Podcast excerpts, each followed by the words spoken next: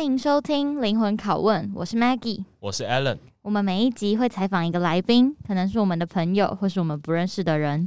我们会跟每个人聊聊他们生命中各自的课题，还有他认不认识自己，希望能跟大家一起进行自我揭露，一起找出自我觉察的盲点。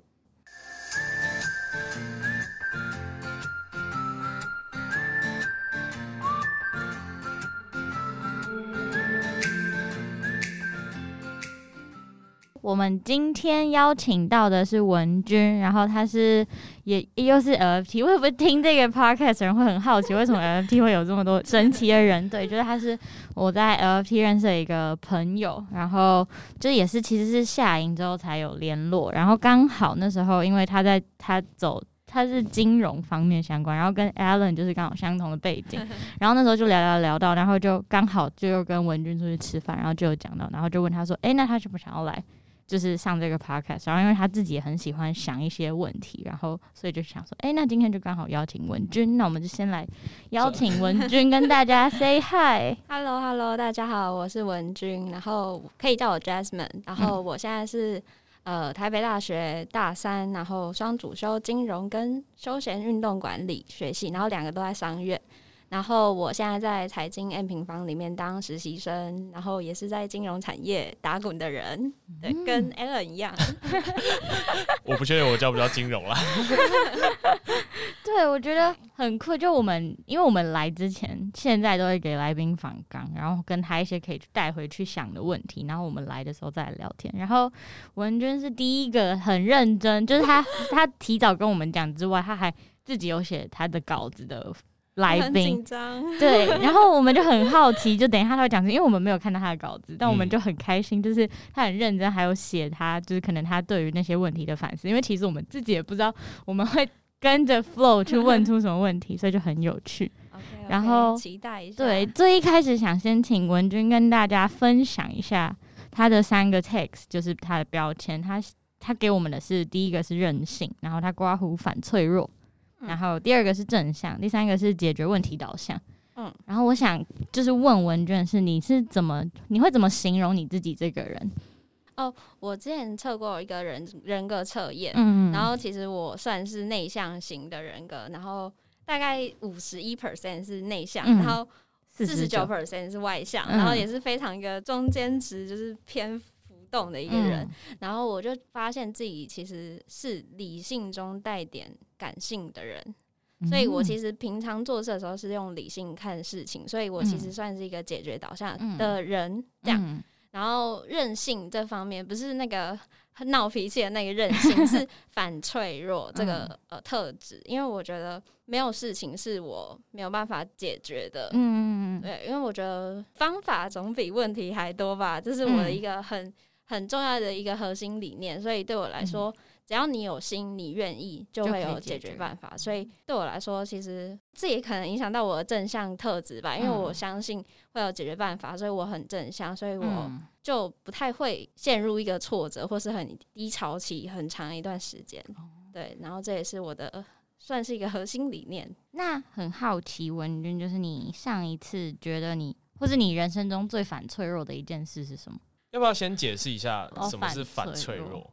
哦，因为它有点哦，是一个新的词哦。那因为我之前呃寒假的时候看过那个塔雷伯的一本书，他之前是写黑天鹅，大家应该知道这本很有名。然后他之后就做了一本反脆弱。嗯，那他书中就有讲到说，哎，大家觉得脆弱的反义词是什么？嗯，然后很多人那时候我一开始看的时候，我觉得哦，就坚强啊。他说不是不是，是反脆弱，因为其实坚强。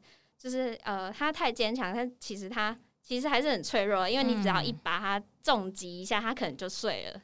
反脆弱就是你可以吸收它整个带给你的冲击，然后把它内化成自己的力量，然后去成长或者是反抗它。然后反脆弱这本书里面就其实有提到，就说杀不死我的，使我更强大。但其实我那时候。看到这句话，我觉我是心里打一个问号的。嗯，我我觉得其实不是杀不死，欸，诶，我觉得你杀死后，你要记得复活。嗯嗯，就是这件事情，就是你复活这件事情，代表你有内化成你自己内心的一个部分。然后你之后遇到这个问题，你可能就不会觉得哦，这件事情很可怕，嗯，或是你没有办法去处理这件事情，所以你就会变得比以前更强大。所以就是有点像是你会把压力转化为你成长的动力。对对对，就是把。脆弱就是让你脆弱的东西吸收进来，然后你把它，哦，可能去找一些呃其他的方法来去适应它，然后把它变成你内心的一块，然后你以后就不会觉得它是脆弱的东，让你脆弱的东西。嗯，对对对。这是你一直以来对自己的认知吗？还是你是因为今年看到这本书才有这样的一个想法？我是看到这本书，然后有去想这句话，因为其实这句话大家应该蛮常听得到，就是杀不死我的使我更强大。我们上一集的那个 title 就是帮玉娜那集，对，没有，这是我的想法。嗯，对。但我是觉得杀死后你可以休息一段时间，不是马上要你振作，嗯，但是你要记得振作，就是你要记得复活后，然后再去面对这些问题，为什么让你脆弱，嗯，那你才会变得更强大。对，这是我的想法。那你上一次遇到反脆弱的事件是什么时候？哦，就我上次二月的时候进去财经平方实习，嗯，然后那时候我其实压力真的很大，然后一进去又遇到那个俄乌战争，然后俄乌战争就是其实就是影响到整个总体经济面。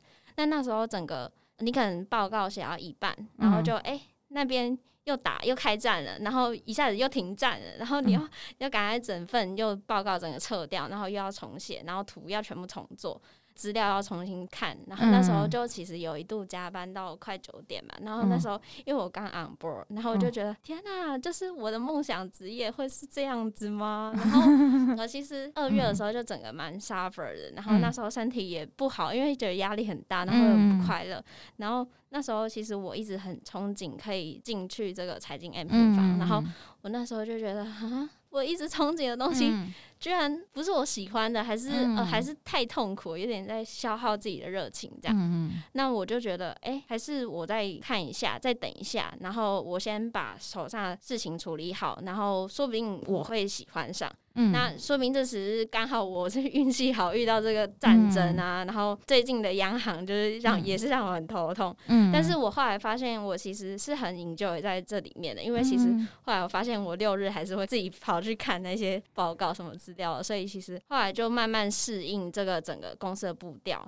然后只要你有跟上的话，其实对我来说。就是你多看，然后你之后就会反应比较快，然后反应比较快之后，你就比较得心应手，之后就会比较没有这么痛苦了，没有像二月那时候什么都不知道，然后什么都整个都要重新来过，就会觉得哈。这什么东西，好可怕哦！嗯、然后现在就觉得，哦，就之前学过，大概怎样怎样处理就 OK 了，这样。那我还蛮好奇的，那你上一次展现脆弱是什么时候啊？就你刚刚讲的，比较像是你透过反脆弱，然后你怎么从中成长，然后把压力转化为内在动力那种感觉。那你什么时候会展现脆弱？展现脆弱，但其实我在陌生人面前。嗯，不太会展现脆弱，因为我觉得没有这个必要。我我自己觉得，嗯、但是如果他向我展现脆弱的话，我会跟他说，其实我也跟你一样，就是每个人都会有脆弱的这个方面。嗯，但呃，我觉得平时的话，可能大家开开心心的有什么不好？然后脆弱的时候，就是嗯、呃，可能真心朋友、亲密亲密好友或是闺蜜什么的，就会跟他们讲。呃，自己最近在担心什么，然后烦恼一些什么东西，所以我以前不是一个会随便 展现出自己脆弱的人，但是我现在正在学习要怎么样去跟大家说，其实我不是一个完美的人，然后我也是有脆弱的这一面，这样子。那你觉得这个 mindset 是怎么来的？就是你为什么以前会觉得说不要轻易跟别人展现，或是你那时候会担心什么展现之后可能会有什么样子吗？因为，嗯。我那时候是一开始是会担心，觉得哦，可能别人会觉得哦，你也好像也没有那么好，然后哦，哦，原来你也只有这样而已。然后后来发现没有，嗯、而且我上次去参加女培营啊，就其实那个环境就是充满爱的环境，然后任何的脆弱或是缺点都可以被完好的一个包覆住的一个环境。所以那时候其实我就呃跟大家分享，就是自己经历过什么事情，然后大家也都互相 share，然后那时候就觉得天哪，就讲。讲完，就其实没有什么，而且大家都很愿意的去接住你的情绪，嗯、然后还给你一个很好的回馈，那我就觉得哦，其实也没有我之前想的这么可怕。对，跟大家科普，女配音是教育部的一个给女性大专院校学生的一个免费的营队，然后大家可以去报名哦。今年好像截止了，好像截止，每年暑假会有。对对对。对那我觉得蛮酷的，就是你说你在学习，就是展现脆弱，然后但同时也在让反脆弱帮助自己前进的路上，就是感觉是蛮平衡的。对对对，正在学习中。嗯，嗯，所以反脆弱可能就会导出你是解决问题导向的这个人。对，因为就是情绪对我来说不能解决一件事情，哦、但是你会有情绪，这是正常的。嗯、但是对我来说，呃。就是你要解决事情，一定要有解决办法。嗯，然后你解决完这个问题，你才有办法安抚你的情绪啊。嗯，对啊，所以我觉得最重要的事情还是先去解决那个问题。那是什么样子的经验或成长的背景，让你有这样子的 mindset？就是觉得只有先解决问题，不用想这么多，然后解决就对了。哦，这个就要分享，就是我小时候。就是不是都会做那个木头桌椅嘛？嗯、然后我爸就在桌上刻了六个字，叫“穷则变”，然后“变则通”。嗯，这六个字，然后他其实一直影响到我。以前作文就很蛮常写这一段，嗯、因为我爸觉得，如果你想不出一个办法的时候，那你就换个方式。嗯、那那个方式再不行的话，那你就再再换啊，因为方法总比人还多。所以我觉得我爸这方面其实影响到我蛮多的。所以你也不太会害怕失败，因为你会觉得说可以再去找下一个方法。对啊，对啊，对啊，我觉得失败没什么，就只是一个过程而已。那通常什么事会让你有失败或受挫的感觉？我觉得工作上面的事情不会，哦、但是我没有办法，哦嗯、我没有办法控制，比如说人跟人之间的人际关系，或是、哦、嗯。嗯可能亲情这方面比较关于感感性这一方面，嗯、就觉得我好像嗯要学的还更多。嗯、对对对，因为你没有办法上网查资料，嗯、因为每个人人心都不一样嘛。那我蛮好奇，就你从小到大，就是你人生中最挫折或最失败的经验会是什么？哦，这好像我面试题目就不一定，不一 不一定要是现在，也可能是你国中或高中。我应该算是身体上吧，因为我其实以前算是一个很目标导向的人，就是你新年新希望先设三个，嗯，然后。往下就是接下来这一年，就是为这三个目标努力。努力。那后来有一阵子就身体很不好，然后那时候就是因为免疫系统整个就不好，所以很多之前没看过的病都直接汇集到我身上。然后那时候医生就跟我说，就是有些病就是会留下后遗症的，所以他叫我要多注意。那我就是从那时候开始就觉得，天哪，怎么可以？是健康怎么这么重要？而且你生病的时候，你真的完全什么事情都不能做。嗯。然后你那时候。就觉得我一定要有一个身体 健康、健康的身体，你才有办法去做。因为你平常身体健康的时候，你根本不会想到这一块。嗯，然后我那时候二月初进进去实习的时候，那时候就整个肠胃就整个出问题。然后我那时候就觉得，天哪，嗯，我现在肠胃有问题，那我要怎么去 focus 在这个问题上，然后去解决这个问题？我根本没办法。然后所以那时候我非常的 suffer。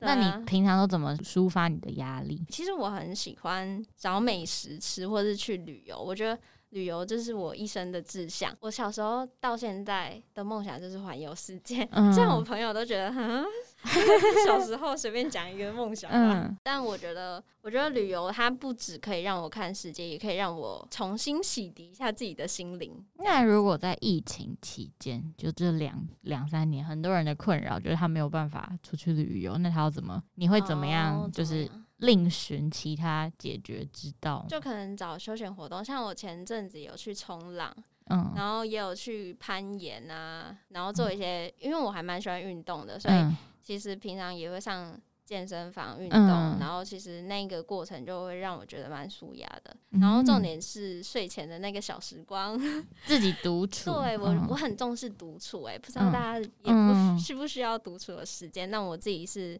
一整天还蛮需要个人的时间去处理自己的身心灵。那你独处的时候都会问自己什么？独处的时候，因为我感觉你在独处也是很认真的一个状态嘛，就是我现在在独处，然后我要去感知我今天学习收获到了什么，然后之类的吗？我我的想象应该也没有这么这么严肃啊，但就是你会去想一下今天，就是用金融的观点来看，就是去复盘你一整天都做了一些什么事，嗯、那。我觉得复盘很重要，就是你可以去检讨，就是不要说检讨哈，就是去反省一下自己说，说、嗯、哦这一件事情是不是让我不开心，或是哪一件事情让我很开心，然后你可以关注整个周期变化，因为像我一个 app，然后它是可以记录一下自己每一天的心情，嗯、然后你就一整一个月开起来，你就会看我可能哦月中的时候特别 sad，那 我就。那时候，嗯，去年十二月底就开始做这件事情，然后我觉得，哎、欸，观察自己的 emotion curve 还蛮。有趣的，哦、所以是写有点像用手机写小日记的感觉。对对对对对，但也不会写到很乐乐等，这样、嗯、就是可能就短短的记录一下。嗯，那你刚才提到用金融的观点，我很我其实很好奇耶，就是你是怎么发现自己喜欢喜欢金融？你是在填金融系的时候就发现自己喜欢金融吗？哦，不是哎，是我小时候。哦，是更久以前。对，好像是国小的时候，我就跟我妈去我姑姑家，嗯，然后我就看到我姑丈的书桌上面有一本叫《富爸爸穷爸爸》，嗯，然后我那时候就想说，很多人的启蒙书哎，为什么同样一个国小就看到这本书？对对对，然后我想说，哎，怎么一个爸爸，然后有两种差别呢？然后就打打开来看，然后那时候根本什么都看不懂，但是我觉得这个点有烙印在我心中，然后刚好呃，可能我们家。在金融风暴的时候，有遇到一些危机，就是可能资金上面有一些危机，加上我爸那时候在创业，所以那时候其实有意识到钱很重要，因为那时候可能觉得，哎、欸，钱其实还好嘛，是身外之物，但后来就觉得，哎、欸，不对，钱超重要的，因为钱就是可以解决你的烦恼，然后可以带给你快乐，对对对，所以以后就觉得，哎、欸，那自己也对这方面其实对数字蛮敏感的，那好像。可以走看看，然后其实后来也不太确定是自己是不是真的喜欢，所以就有去尝试，然后到现在的实习，我就发现、嗯、没错，就是这个了。哦、我刚刚还跟 Alan 说，我协议就是留着金融的协议，因为我刚才在跟他们两个吃饭的时候，我们就真的是两个世界的人，我觉得就是他们两个就是对 数字超级敏感，然后，我对数字不敏感。不是对，就是我不知道，就对赚钱很有兴趣吗？我对赚好，你明明就但就有，但我我这个人，我跟他们两个就呈现截然不同的画风，我就哦嗯有趣有趣，但我不会想要就是多花时间去演，所以感觉是很小的时候就有有一些启蒙，然后耳濡目染。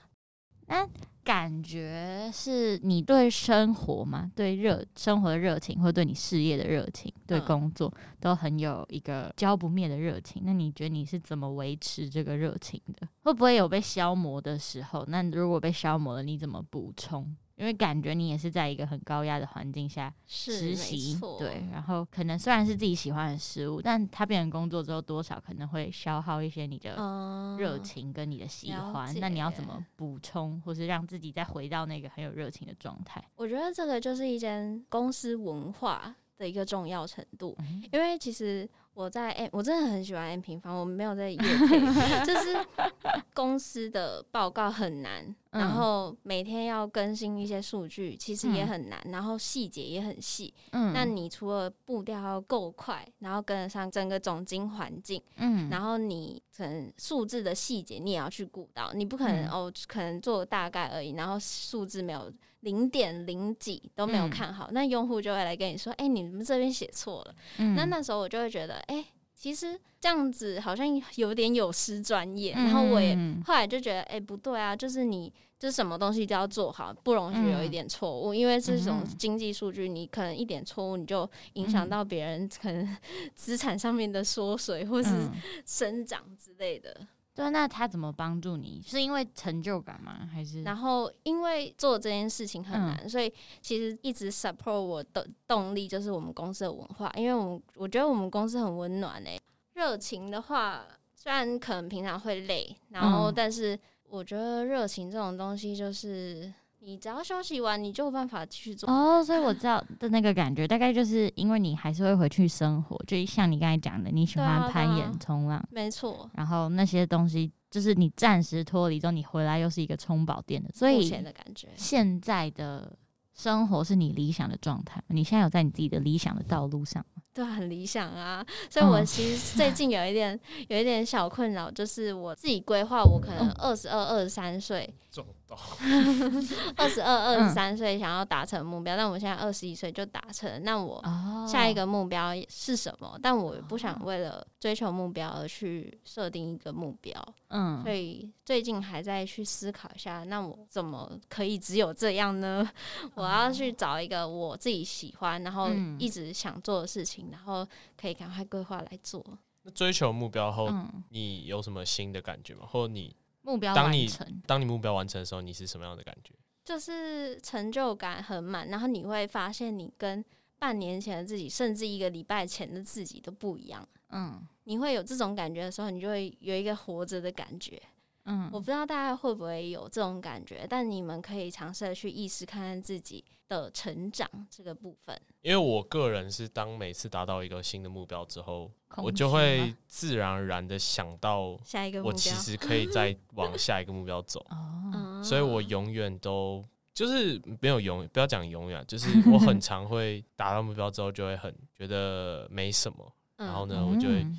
有点忽略掉原本达到目标之后的一些开心或满足或感恩的感受。嗯，那所以我就非常，我就非常喜欢问别人这个，嗯，就是你达到目标之后，你有什么样的感觉？嗯，对，我觉得这个就可以谈到仪式感的重要，因为我觉得。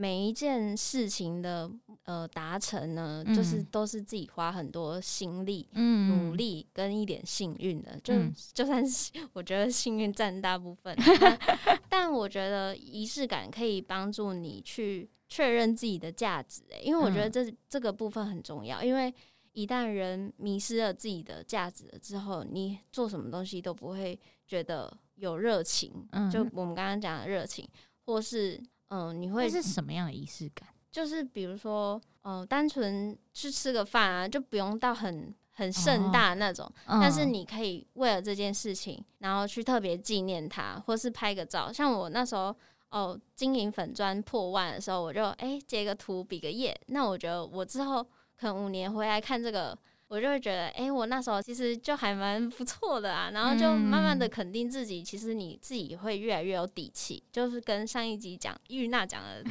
气一样，对，那你就会渐渐的累积自己的自信心啊，那你以后在呃不管人际方面或是事业上面，其实都会更有信心，然后更笃定，然后更知道自己要什么，你就会比较顺利这样子。那我很好奇，就是你你会怎么定义你的成功？我的成功其实很简单诶、欸，感觉大家其实我身边的人都觉得我我的成功是什么？呃，赚大钱啊，还是什么东西？但我觉得其实健康跟快乐对我来说很重要。然后因为我很重视我的家人，嗯，然后我觉得我希望我以后可以跟他们住附近，住附近不要住一起啦。我不知道我妈会不会听这集，但就是住附近，然后我可以。尽到，因为他们以前照顾我，那我希望我以后也可以照顾到他们，嗯、对，对对，这是我的首要目标。那我觉得，嗯，就是健康跟快乐很重要，然后还有一点就是能够不做不喜欢的事情，嗯，因为很多人都觉得，呃，成功就是做自己喜欢的事情，嗯，但我觉得不做不喜欢的事情，这对我来说，哦，比较成功。那你不喜欢什么事？就是任何啊，就是你你你可以很任性的说，哦，我不喜欢，我就不去做，因为你做你喜欢的事情，就代表你不喜欢的你也要做啊。嗯，你你你懂这意思？就是，但那现在生活中会有什么让你不喜欢的事情？我也是想要让自己更进步，达到更成功中，你就可以摆脱那些不喜欢的事情。就比如说压力吧，就是大家应该没有人喜。喜欢压力嘛？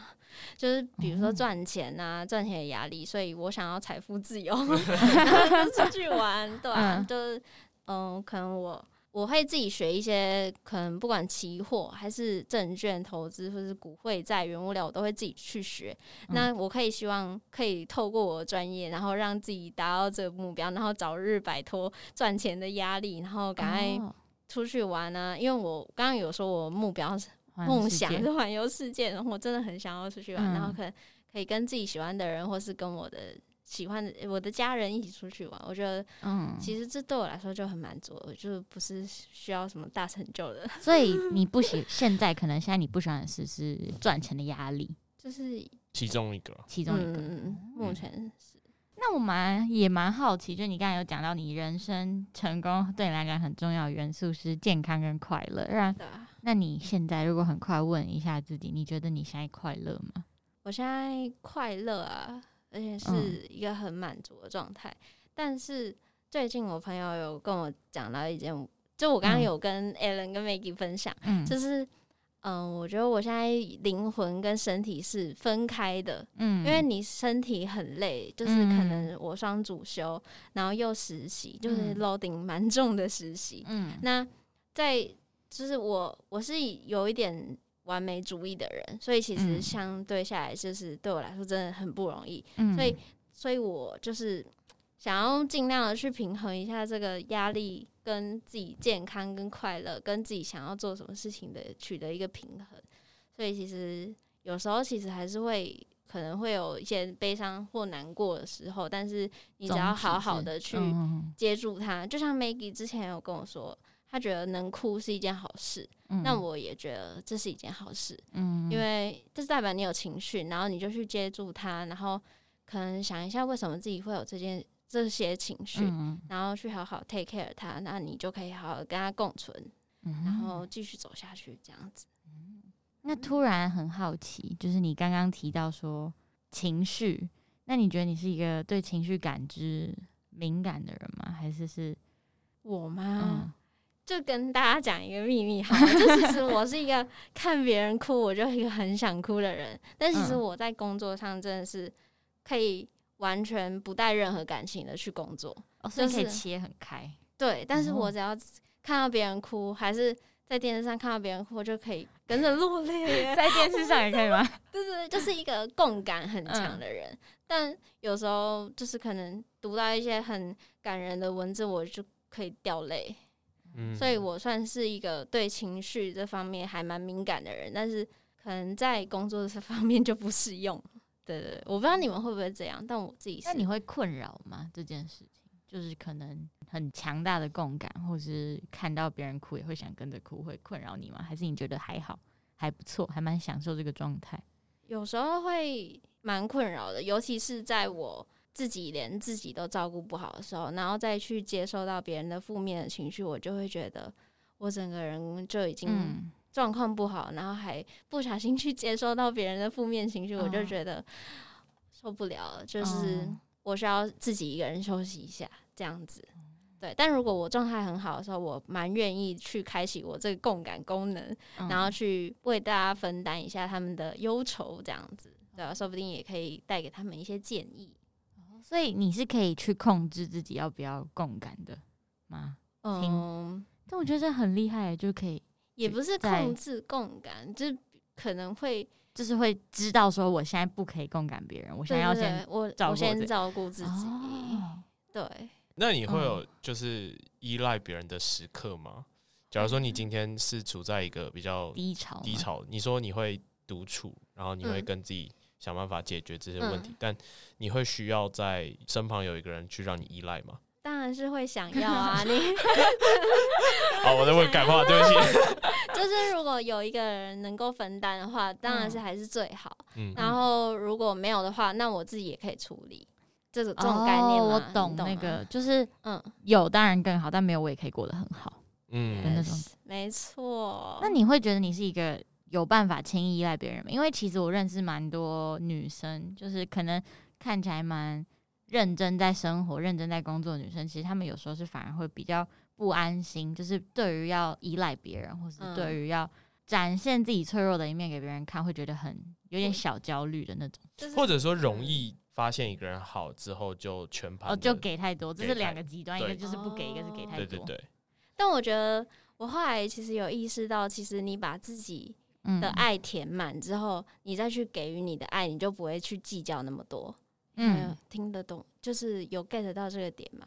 因为通常你，所以是你自己的爱填满，然后再多的给别人。对对对对，先爱完自己，然后有余力去爱别人。嗯，对，不是你自己在状态不好，或是嗯你不够爱自己的状态下，那你去爱别人，那你相对就会觉得，哎，那他就是没有回馈我什么，哎。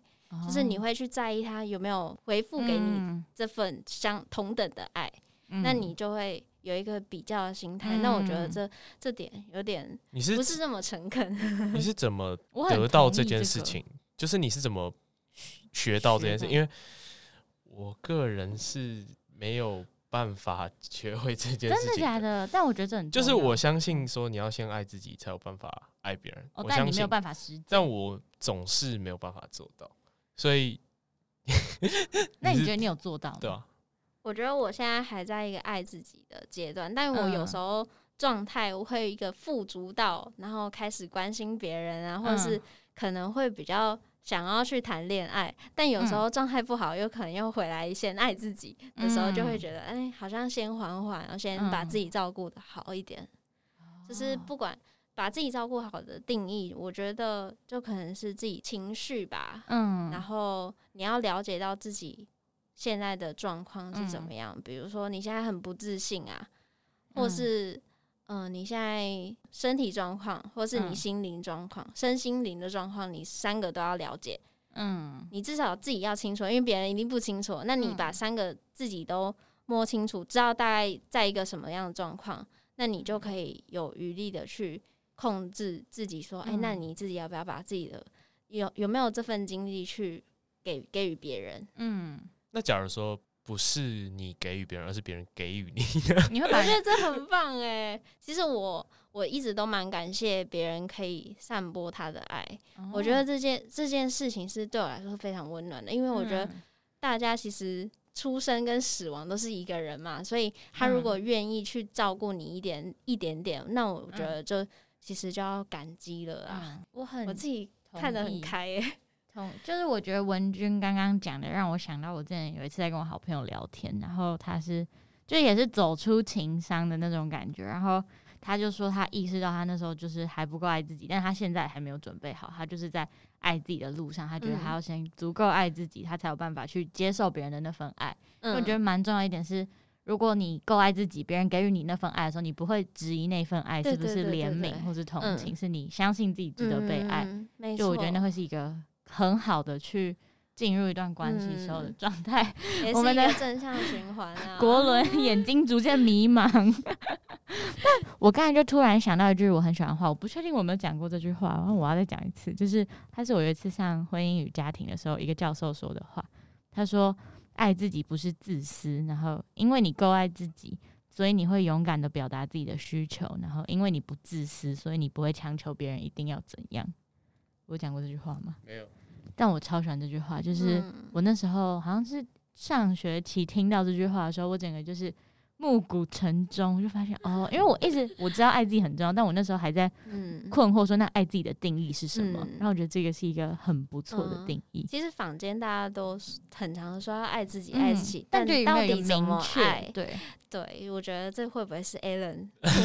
结果现在变成灵魂拷问，欢迎 Alan。你爱自己吗？还好。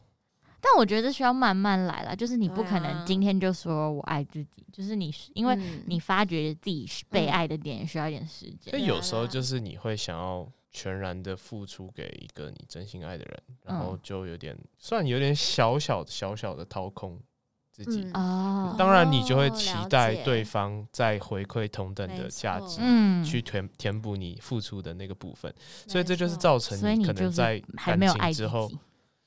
就是你可能造成最后你状态比较不好的时候，你的那个回填补能力的就很差，然后就导致你在跌落的时候会没有任何的嗯 caution，就是没有任何的那个俯冲可以让你就是缓冲啦，没有任何缓冲。嗯嗯，但我很喜欢有一个概念，他是说爱是给予，不是接受，就是因为你今天你。的爱是给出去的，所以你不会觉得你不期望别人要回报你什么的时候，嗯、那个状态会是一个最、嗯、最好的流动。对啊，因为别人如果也是这样流，当然也要是你遇到了一个适合你的另一半，所以他也可以把他的爱流动到你身上，你们两个就会互补。如果对方也足够 爱自己，对对对，那会就是会就是一个好的正向的循环，一个比较稳固的亲密关系、嗯。但我觉得刚刚 Alan 讲到一个东西很棒，嗯、就是我觉得 input 跟 output 的重要。这是对我来，这是我在 ISEC 学到的一个还蛮重要的一个 point。嗯，然后我觉得，如果你一直在 output 没有 input 的话，你很容易掏空自己的心灵，然后你那时候就会很很累、很迷惘，不知道自己在干嘛。嗯，对，所以你要适时的 input 自己。所以就是感情的话，就是找到一个对的人；然后 事业的话，就是记得要充实自己，然后不要让自己一直消耗殆尽，这样子。推荐你去看，这真咳嗽还是推荐你去看一本书，叫《弗洛姆的爱的艺术》，应该很多人听过这本书。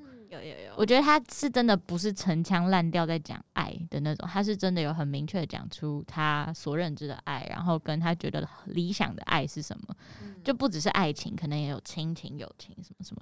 因为他最有名的一句话就是说。爱是在保存一己完整的前提下达成合一，就是你今天你要爱别人，你不可以把自己全部都拿去爱爱别人，因为这样你就没有了自己。那我是觉得这些话就是大家都认同啊，大家都觉得认同吗？但是哦，你说实践起来，但你实际做起来，你就不会这么容易想想要有点像你知行不一定合一啊，就是有些时候有些时候是 力不从心的啊。你当然知道你要爱自己，你当然知道你不能。但知道跟你去实践是，那你觉得你平常在做什么事爱自己？我们先请文君来分享好了。国伦需要一点时间消化这个问题。平常做什么事情爱自己吗？嗯，我觉得让自己一直保持在一个快乐的状态，就是算是爱自己的一个表现。因为你通常要嗯一个很。很满足的状态，或是很 OK 的状态，你才会快乐。那会有哪些手段帮助你达成这个目的？就你平常可能可能去买买东西吗？还是去吃东西之类的？就是、哦、就是我自己平常每一天都会有自己的仪式感。那我自己是还蛮喜欢听音乐，嗯、所以我其实早上一起来就是先放音乐放音乐，或是 Podcast 来听，嗯、然后睡前的时候也是听音乐入 入眠的。然后我自己睡前也会有一些。呃，skin care 的一些仪式感，那、oh. 我觉得在那一个呃过程中，我就、嗯、就觉得就可能可以观察到自己哦哪一个身体、嗯、哪一个出现什么变化，嗯、那你就可以多看到自己有哪一些需要改变，或者反反正就是照顾自己的身体。这讲起来很抽象啊，就是你要以第三第三视角来看一下自己现在整个身心里的状态，嗯、然后是不是 OK 的。然后记得每天都要看，因为你就是那个自己嘛。嗯、对啊、所以我刚才听到，可能有一些时候，就可能是你的独处，然后你肌肤保养，然后你听音乐，就做自己喜欢的事。大家要好好照顾自己啊！有啊，他他有回答到 point 上，你嘞？我我没有啊，没。你这个回答太敷衍了吧？不知道啊。就是感觉我，我觉得做自己喜欢的事也是一种爱自己的其中一个方法。嗯，那那那那感觉 Alan 应该有吧？但工作的话，可能就我觉得工作就不太算在那个范畴里，因为工作会有一个外在压力。当然，你做自己喜欢的工作是一个开心快乐的事，嗯、但他可能就不是那么纯粹的爱自己。因为像我知道有些人的爱自己，可能他是。他会达到一个目标之后，他会愿意花钱犒赏自己，那对他来说是一种爱自己的方式。就我觉得每一个人会有他属于自己爱自己的方式，嗯，嗯。然后你就如果可以一直去做那些事情，你渐渐做着做着，你就会把自己的优先顺序摆到前面，嗯，然后就爱自己。我暂时是还没有想到如何爱自己啊。嗯，那你很需要 self care 一下。其实我是这个节目最需要被 self care 的人，是我觉得。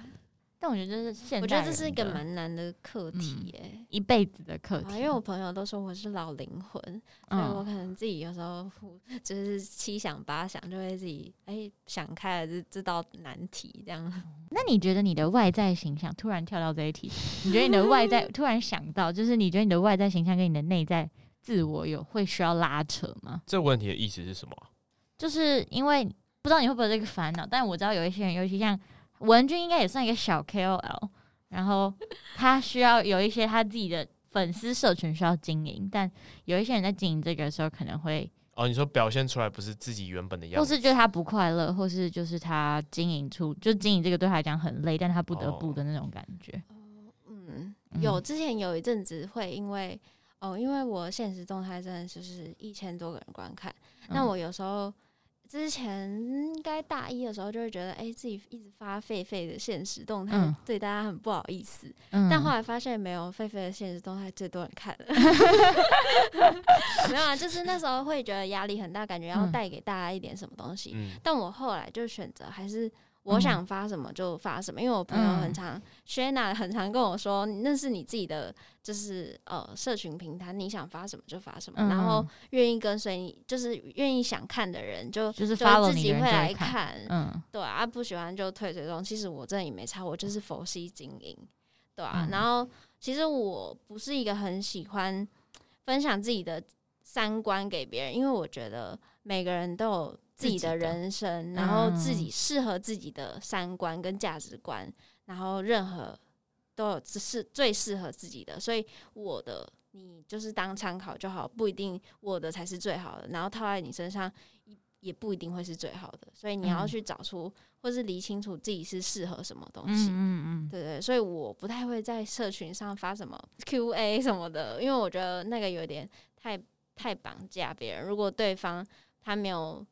处理好这个课题的话，很容易被绑架。他是一个在经营社群，但他很想要保有自己跟 follow 他人自主性的一个 mindset 出发。对啊，哦，因为我不想影响到别人，因为我觉得他们有自己他们的人生课题要处理。嗯，那可是他们其实有些会来私讯我啦，但是他们私讯我的时候，我还是会认真回答他们的问题。对，所以我不会公开在现实动态还是发文讲我的三观什么的。嗯、但如果你们真的有想要问我什么问题，我还是很认真回答的。没错，我会打长篇大论，嗯、真的。我觉得这个经营社群的心态蛮健康的。嗯，对啊，就是没有想要强加自己的什么东西在别人身上，然后但也很乐于就是别人发问的时候。给予回馈，对啊，对啊，对啊。嗯、如果大家有什么问题，就可以来私讯我。我们会 tag 文君。OK OK。那最后最后想问问文君，今天来上这个 podcast 的感受吗？就简单小小聊一下。哦。因为我是第一次录 podcast，那个是什么意思？然后因为我公司也很常录 podcast，然后我就觉得，哎、欸，那个设备真的超帅。然后今天第一次来现场看，真的超帅的。然后整个音质也很棒，谢谢 Maggie 跟 Alan 邀请我，我很开心，真的，而且还是算是一个小小成就吧。就其实我觉得每一次我们在录每一个人，因为我觉得我们请的来宾刚好都是很有。自己的特色嘛，或是就是每一个都是完全不同的人的类型，然后就也不想也没有想要给大家一个什么标准答案，因为就会发现光是可能每个人讲自己的成功，或是我们问他喜不喜欢自己，就大家都有可能十个人有二十种答案，嗯，所以就觉得说，反正就是也是跟文君的那个感觉很像吧，就是我们就是讲，然后就是给大家一个需要声音的时候，我们可以提供一点陪伴的那种感觉。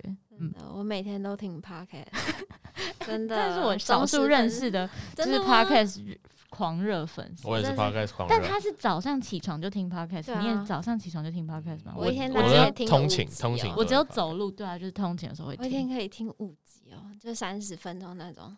我洗完澡擦保养品的时候也会听，真的，随时在吸收新知。因为我真的很喜欢听东西，看东西反而还好。我也我也喜欢听东西。嗯，就不会干扰吧，嗯、就可以听，然后可以做自己的事，嗯、也很放松、嗯。好，那今天就也很开心，可以邀请到文君，就是跟他聊聊他自己，就是不管是他在实习，然后他在面对他人生课题的时候，一个。处理的人生哲学吧，就是虽然他有提到说他不希望大家被过度影响，因为他相信每一个人都有各自的课题要处理。我们也觉得这这个观念真的很棒，就是我们都会有自己的难题要过，然后不会因为你的看起来比较简单就比较简单。就是我觉得每一个人的困难跟挫折，在每一个人身上都是一样的困难，一样的挫折。所以就希望大家就是可以跟文君一样，就是找到自己反脆弱的方法，然后把压力转化为内在成长的动力，然后当一个有韧性的人。然后最后一定要跟大家分享一下文君的人生准则，超可爱。他说他想要当一个有趣又有故事的可爱女人。然后我也觉得，就是如果他继续朝着他现在的就是方向跟目标继续往下走，一定会完成，然后也可以完成他环游世界的梦想。对，所以就谢谢。文君今天来上我们的，谢谢文君今天来上我们的节目，谢谢，耶，谢谢，那就灵魂拷问，下一时间礼拜一五点继续收听，就这样，拜拜，拜拜，拜拜，耶。